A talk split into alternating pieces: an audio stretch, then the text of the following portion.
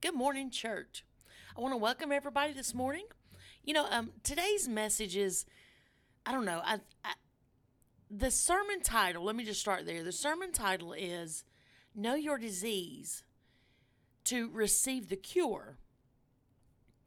And I've gone over this and gone over this, and it might seem like this message is a little bit more of a recovery message. So let me just say this. I, I do believe that the church is a hospital, and I do believe it is a place for every one of us who are spiritually sick from time to time. So, having said that, shouldn't every sermon actually be a recovery message? Kind of gives you a, a, a thought of where my mind's been wandering with this sermon today. But today's message is uh, it's actually found in Psalms 103. I was actually going to only read verse 3, which says, Who forgives all your sins and heals all your diseases. But you know, I think we need to back up a little bit. I think we need to start in verse 1 and go through verse 6. So if we back up, again, Psalm 103, starting in verse 1, it says, Praise the Lord, my soul all my inmost being. Praise his holy name.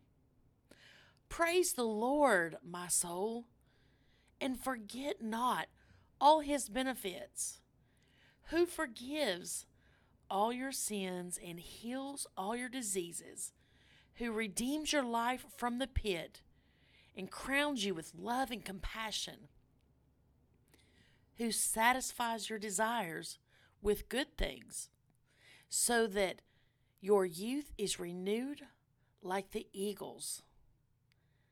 The Lord works righteousness and justice for all the oppressed.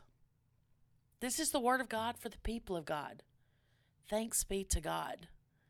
So before we dive into today's message, let's lift our hearts to the Lord in prayer.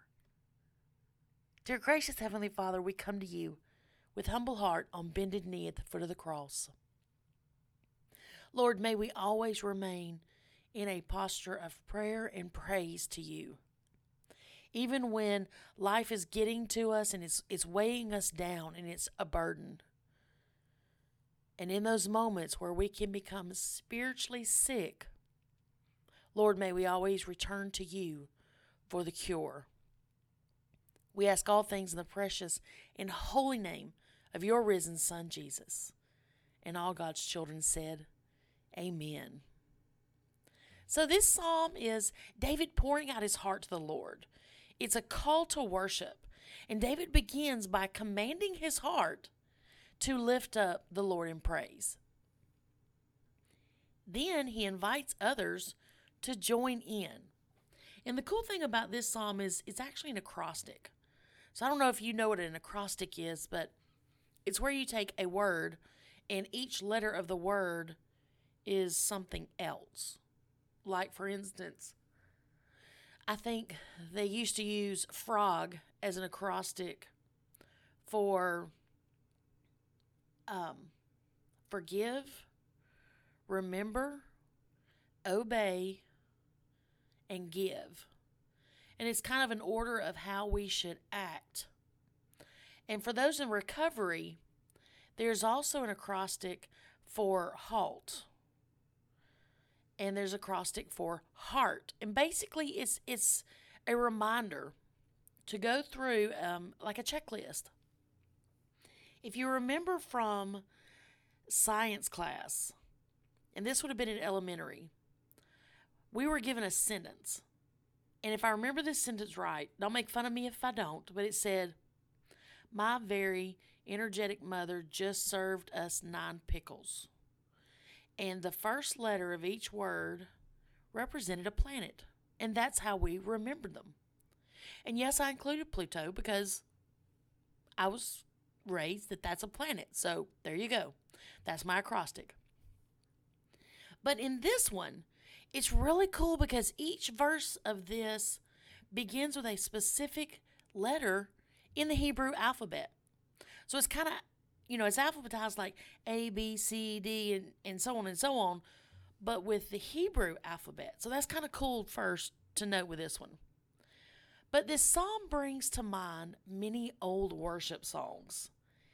And as it begins, the different versions, there's actually a version that says, Bless the Lord, O my soul. Well, instantly, my mind goes to the song, Bless the Lord, oh my soul. Okay, that's all I'm going to sing because I don't know any more keys and I don't want to like have everybody booing and, and all that other stuff. But, anyways, it brings to mind that song. And I don't know about you, but as I'm reading the Psalms, my mind instantly reconnects with some of my favorite songs. Another interesting note the word blessed is interesting within itself because David is not asking the Lord to bless him. The word blessed in Hebrew literally means to kneel, and kneeling is a prayer posture. So David is saying, Bless the Lord, O my soul. In other words, he's saying, Spirit be humble before the Lord, body kneel, and soul praise. This is a spiritual posture of being in the Lord's presence. This is not a, a rebellion, it's actually the opposite of rebellion. Now, note, rebellion is a spiritual disease that causes corruption. Just a little side note, hold on to that till a little later. But we are made of three parts. We are body, soul, and spirit. So, David, in this psalm, David is speaking to his whole being. And then he's inviting others to join him in praising the Lord. So keep in mind that the soul is the seed for all of our emotions and our intellect and our will. One of the hardest things to get someone to understand is that we must humble our hearts to obey God's will for our life. We must not rebel because we want things our way. Now let's let's read again that first line. Bless the Lord, O my soul. This is a command. And David's very passionate. He is very, very passionate. Now, look, he's not afraid to show his emotion. And we know the good and the bad stories of when David's emotions got the best of him. But your emotions can be a hindrance. When our emotions are in control, it can become a hindrance or a stumbling block. This is only when our emotions are in control. And then this hindrance can bleed over into our prayer life. Why? Because we're following or focusing on our emotions instead of the Lord. If we're not careful, those emotions can become our own spiritual prison. They can rob us of our joy. So we start searching things out to make us happy. And if we're not careful, we'll end up feeding our flesh thorn. All of this started because we're obeying our emotions instead of keeping our focus on the Lord. Clearly, this is a, a recovery message right here and usually in recovery, this is where we would start talking about boundaries because people are emotionally vulnerable many times. So, what is David doing? He's speaking to the seed of his emotions. He is demanding or commanding his emotions to remain in check. You see, David knew when when his emotions were basically in the garbage. Sometimes we would call that depression. But David called on his emotions to bless the Lord, to get out of the pity party. Go before the one who sustains us. Lift our voices in praise to the Lord and be a blessing to the Lord. Be in real worship. Now, I might step on some toes here, okay? And, and I'm, I'm preaching to myself. How many times have we needed an emotional pick me up and then waited for the Lord to bring us joy. Like we're some pouting toddlers. How about we step out of our emotional prison, rebuke the enemy, and praise the Lord? Let's make an effort to go meet the Lord. You see, real worship comes from our innermost core of our being. This is the place that the enemy wants to destroy. He can only get in to that inner core if we allow him.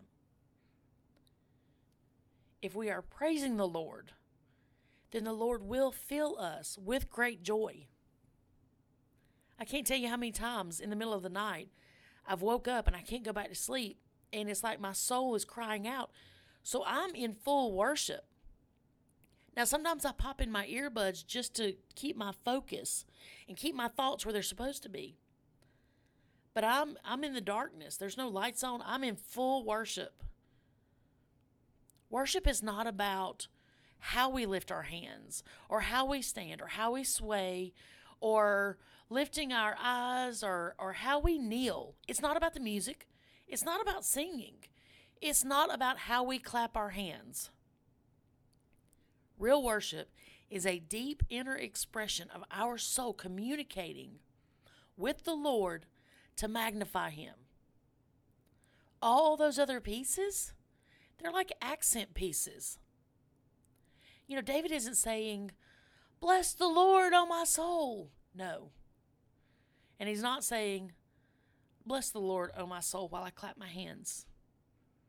And he's not saying, Bless the Lord, O my voice. David is saying, Bless the Lord, O my soul. And he goes on to say, And heal all my diseases. David is calling for this worship to be a whole person participating. He's calling his whole being into participation. He does not want any spiritual disease to hinder his worship of the Lord. How many times have you been in worship, singing, clapping, but your thoughts were a million miles away? How many just realized what I said and had to bring your thoughts back to this message instead of, wonder what's going to be for lunch? I wonder how long my afternoon nap's going to be.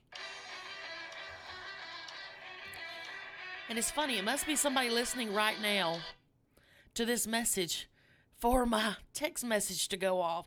I'm sorry if I stepped on somebody's toes and they're texting me to stop, but I'm preaching to myself here. It's easy for our minds to drift. Life's busy. Our schedules, they have peaks and valleys. The peaks are like all the things on our to-do list, and the valleys are like the the dream of our afternoon nap. I mean, let's be honest. But David is calling every fiber of his being to remain in worship to the Lord. No distractions. He's rebuking the enemy that is trying to call his thoughts away. To remain focused, it takes work. Our thoughts drift easily. The enemy knows this. It's in this moment when we entertain that first thought drifting that we open the door for the enemy to come in. We invite him in. I think David had this same issue. He battled his flesh. Scripture tells us that. But it's no different than today. He was just living during a different time. I think sin has been the same since the garden. Modern times just brought modern distractions for the enemy to use as weapons against us. David understood the battle between the thought and the spirit when it came to worship and being in the presence of the Lord. And when we have the physical aspect of it, that brings in a whole new dynamic. How many times are we in church going, Oh, I'm so tired. Life is so demanding. But we set our schedule. Our schedule is what we make it. It is us that sets the schedule so demanding that we end up serving the schedule instead of the sick, the schedule serving us. Again, y'all know I'm preaching to myself here. Once we are physically drained, I want you to hear this. Once we are physically drained, it is easy to become spiritually drained. Once we are spiritually drained, the enemy rejoices because he starts to see holes in our armor. We're not superheroes. We are not immune to the earthly weaknesses. Our weaknesses are not on some faraway distant planet. Our weaknesses are all around us. And those weaknesses can cause spiritual diseases. We must know our disease before we can receive the cure. And to receive the cure, we must go to the ultimate physician. The enemy cannot, please hear this, the enemy cannot hinder us when we are in the presence of the Lord receiving healing. We're not superheroes, but we do wear armor. And that's the armor of God because we are kingdom warriors. Our weakness is of this earth, but we are not of this earth. Our eternal home awaits, but we still have to make this journey through this life. So, church, I have a couple of questions. Do you know your disease? Is it depression? Is it stress? Is it rebellion? Is it rejection, self hate, or unworthiness? Is it fear, guilt, shame, or accusations? No matter what you answer here, the root of every spiritual disease is a separation from God, His Scripture, and His agape. Romans 8, King James Version says, For I am persuaded that neither death, nor life, nor angel, nor principalities, nor power, nor th- things present, nor things to come, nor height, nor depth, nor any other creature shall be able to separate us from the love of God, which is in Jesus Christ our Lord. Guys, it's it's us that makes that decision. Nothing can separate us. But we do allow things to come between us and God. Ephesians 6, again, this King James Version says, For we wrestle not against flesh and blood, but against principalities, against powers, against the rulers of the darkness of this world, against spiritual wickedness in high places. All right, that scripture alone can it's a whole nother sermon to me, and I'm not to get on that soapbox, but I will say this. Have you recognized your spiritual disease? Because I know who holds the cure. In church, the ultimate physician is always on call and he makes house calls.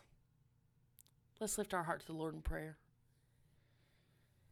Dear gracious Heavenly Father, it is so easy to slip into busyness, distraction, and really feel like our focus is on doing good, when in reality, all we're doing is drifting further and further away from you.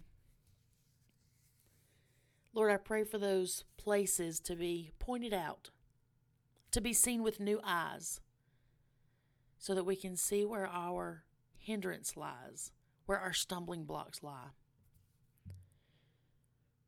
And Lord, right now we pray with one voice the way you taught your disciples to pray so long ago, but we come to you in a posture of prayer, kneeling prayer, as we say, Our Father, who art in heaven, hallowed be thy name.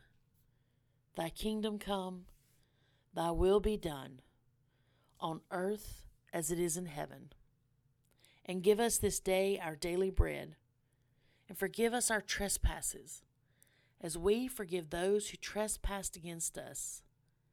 And lead us not into temptation, but deliver us from evil. For thine is the kingdom, and the power, and the glory, forever and ever. Amen. Church, I pray that every time you you even feel any burden of this life, I pray that you just praise God with everything you have. Meet him. Go to him because he has the cure for all of our spiritual diseases. Until next time, speak life, be a blessing, put your faith feet into action to cause a positive ripple effect. Much agape, everybody.